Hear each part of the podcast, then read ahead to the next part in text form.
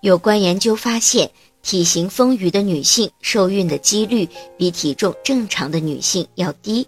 而且怀孕前两个月内，体态丰腴的女性生出的宝宝超重的可能性会高出其他普通宝宝的体重三倍之多。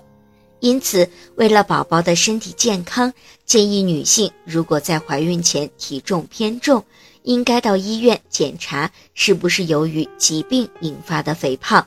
如果是疾病引发的肥胖，就一定要进行治疗。在饮食上，除了要均衡摄取营养以外，一定要少吃含脂肪较多的食物，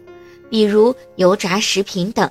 应该多吃些蔬菜、水果等富含纤维素的食品。